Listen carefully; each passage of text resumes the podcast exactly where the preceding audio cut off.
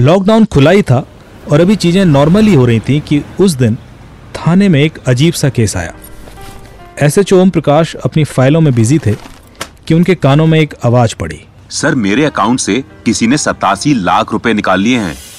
सतासी lakh? S H O ने लगभग चौंकते हुए कहा क्योंकि इतना बड़ा अमाउंट किसी एक व्यक्ति के खाते से निकलने का यह उस थाने का शायद पहला मामला था। एस एच ओम प्रकाश ने आगे डिटेल्स ली तो पता चला ये तो कर्नल राजवीर हैं। कर्नल साहब ने कहा मुझे कुछ पता ही नहीं चला और ना कोई अलर्ट आया। इंस्पेक्टर ओम प्रकाश ने बात काटते हुए कहा आपने ओटीपी दे दिया होगा। नहीं सर मैं ओटीपी कैसे दूँगा? मैं तो यहाँ पे था ही नहीं। एसएचओ ने कम्प्लेन पढ़ते हुए कहा तो आप रिटायर्ड कर्नल है? कर्नल साहब ने जवाब दिया हाँ जी मैं दो साल पहले ही रिटायर हुआ माफ़ कीजिए कर्नल साहब पर आपको इतना पैसा एक ही अकाउंट में नहीं रखना चाहिए था। आपको तो पता है साइबर क्राइम कितना बढ़ रहा है। क्या करें सर? उस वक्त ध्यान नहीं दिया। मैं वैसे भी इस अकाउंट को ऑनलाइन यूज़ ही नहीं करता था। अब चौकने की बारी इंस्पेक्टर की थी। अरे जब आप अकाउंट को ऑनलाइन यूज़ नहीं करते थे तो साइबर फ्रॉड हुआ कैसे? इसीलिए तो मैं परेशान हूँ सर। मैं तो पिछले छह महीने से यहाँ था ही नहीं। इंस्पेक्टर साहब ने कहा अरे फिर कहाँ थे आप? सर मैं अपने बेटे के पास मलेशिया गया हुआ था और फिर अचानक लॉकडाउन लग गया। तो मैं तो आ ही नहीं पाया। मैं तो अभी लौटा दो दिन पहले। मैंने देखा मेरा फ़ोन नहीं चल रहा। मुझे लगा मैंने छह महीने से बिल नहीं दिया तो शायद बंद कर दिया होगा। पर जब मैंने बिल पेमेंट के लिए कस्टमर केयर से अमाउंट जानना चाहा तो उन्होंने कहा कि मेरा सिर्फ़ एक महीने का बिल पेंडिंग है। पाँच महीने का पे हो चुका है, पर मेरा सिम तो अभी भी एक्टिव नहीं हुआ। इस बीच मैं किसी काम से बैंक गया तो पता चला मेरे अकाउंट से इतने हैवी ट्रांजैक्शन हुए हैं। मैं तो हिल गया, सर। मैंने बैंक मैनेजर से बात की तो वो कहते हैं, आपके नंबर पर ओ गए हैं और ऑनलाइन बैंकिंग के थ्रू ही सही तरीके से पैसे निकले हैं। कर्नल साहब की कहानी सुन के एसएचओ बोले आप तो कह रहे थे कि आप इस अकाउंट में ऑनलाइन बैंकिंग यूज़ ही नहीं करते। तभी तो सर मैंने इस अकाउंट में ऑनलाइन बैंकिंग कभी इनेबल ही नहीं करवाई। इंस्पेक्टर को कुछ कुछ समझ तो आ रहा था। इतना बड़ा फ्रॉड बिना किसी सपोर्ट के कोई कैसे कर सकता है? मामला जब मुझ तक पहुँचा तो पैसे जिस अकाउंट में ट्रांसफ़र हुए थे वहाँ से निकल चुके थे। इस पूरे केस में तो किसी ने कॉल भी नहीं की थी। ऐसे कैसे पैसे बिना किसी वेरिफिकेशन के निकल गए? मामले का डीप इन्वेस्टिगेशन ज़रूरी था। और जो सबसे बड़ा क्लू था, वो ये कि कर्नल साहब का सिम कार्ड अभी भी बंद था और मामला यहीं से खुल सकता था। जब हमने ऑपरेटर से बात की तो जो इंफॉर्मेशन मिली, वो चौंकाने वाली थी। उन्होंने कहा कि कर्नल साहब का सिम बंद नहीं है। फिर जब सिम नंबर वेरीफाई कराया गया तो पता पड़ा कि यह सिम नंबर तो कर्नल साहब का है ही नहीं। इसका मतलब था कि कर्नल साहब की एब्सेंस में उनके सिम का डुप्लीकेट सिम इशू कराया गया था और जिसने भी यह किया था, वही क्रिमिनल था। बैंक से पता किया गया कि कर्नल साहब के बैंक अकाउंट में ऑनलाइन बैंकिंग कब इनेबल की गई। तो वहाँ से जवाब आया कि करीब 45 दिन पहले कर्नल साहब ने अपने डेबिट कार्ड खोने की कंप्लेन की थी और उन्होंने ऑनलाइन बैंकिंग के लिए रिक्वेस्ट भी की थी। कॉल कर्नल साहब के नंबर से ही आया था। पर जब हमने कॉल रिकॉर्डिंग चेक की तो पता पड़ा कि वो आवाज़ कर्नल साहब की नहीं थी। इसका मतलब था कि किसी को पता था कि कर्नल साहब घर से बाहर हैं और उनका सिम कार्ड एक्टिवेटेड नहीं है। किसी तरह क्रिमिनल ने पहले कर्नल साहब का डुप्लीकेट सिम कार्ड इशू कराया और फिर उस नंबर से बैंक को फ़ोन करके डेबिट कार्ड और ऑनलाइन बैंकिंग के लॉगिन पासवर्ड कुरियर करा लिए। पर कुरियर तो कर्नल साहब के एड्रेस पर हुआ होगा। और कर्नल साहब घर पर थे ही नहीं। तो कुरियर रिसीव किसने किया? जब कुरियर कंपनी से पूछताछ की गई तो पता पड़ा कि कुरियर तो कर्नल साहब ने ही रिसीव किया था। अब सोचने की बारी हमारी थी कि यह कैसे हुआ। हमने कुरियर कंपनी से उस लड़के का नंबर मांगा, जिसने कुरियर डिलीवर किया था। उसका नाम था मंगेश। मंगेश ने भी पूछताछ में यही बताया कि उसने कुरियर कर्नल साहब को ही उनके हाथ में दिया था।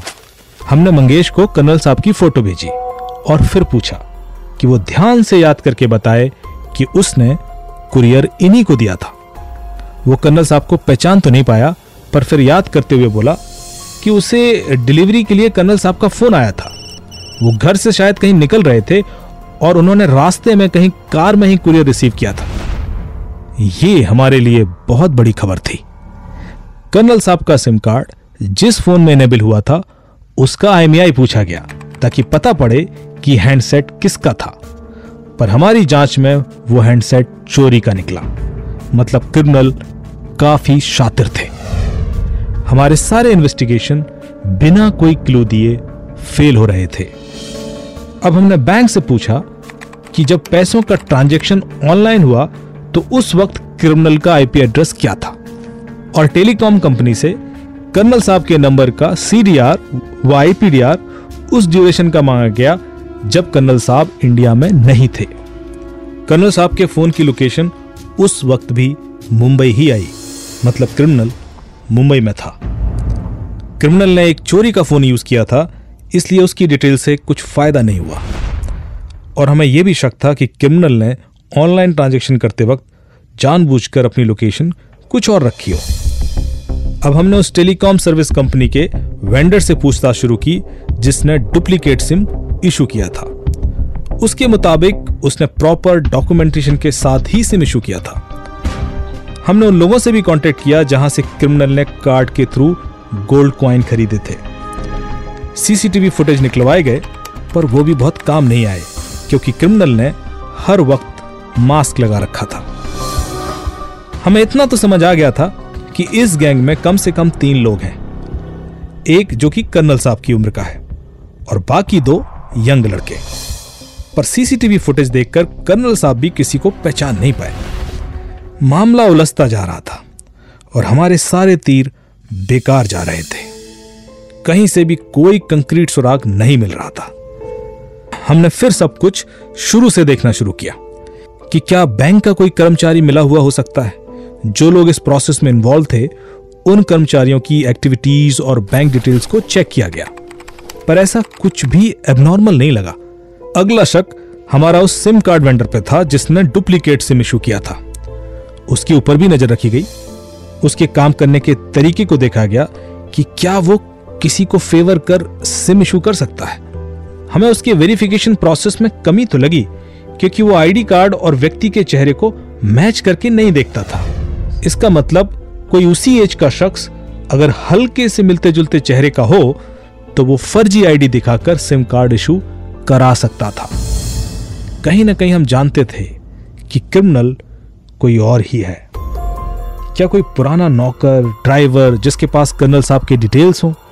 कई बार हम गलती से अपनी आईडीज कार के डैशबोर्ड में या इधर उधर कहीं छोड़ देते हैं। हो सकता है किसी नौकर ने फ़ोन से स्कैन कर लिया हो। हमने कर्नल साहब से उनके हेल्पर्स के बारे में भी पूछताछ की।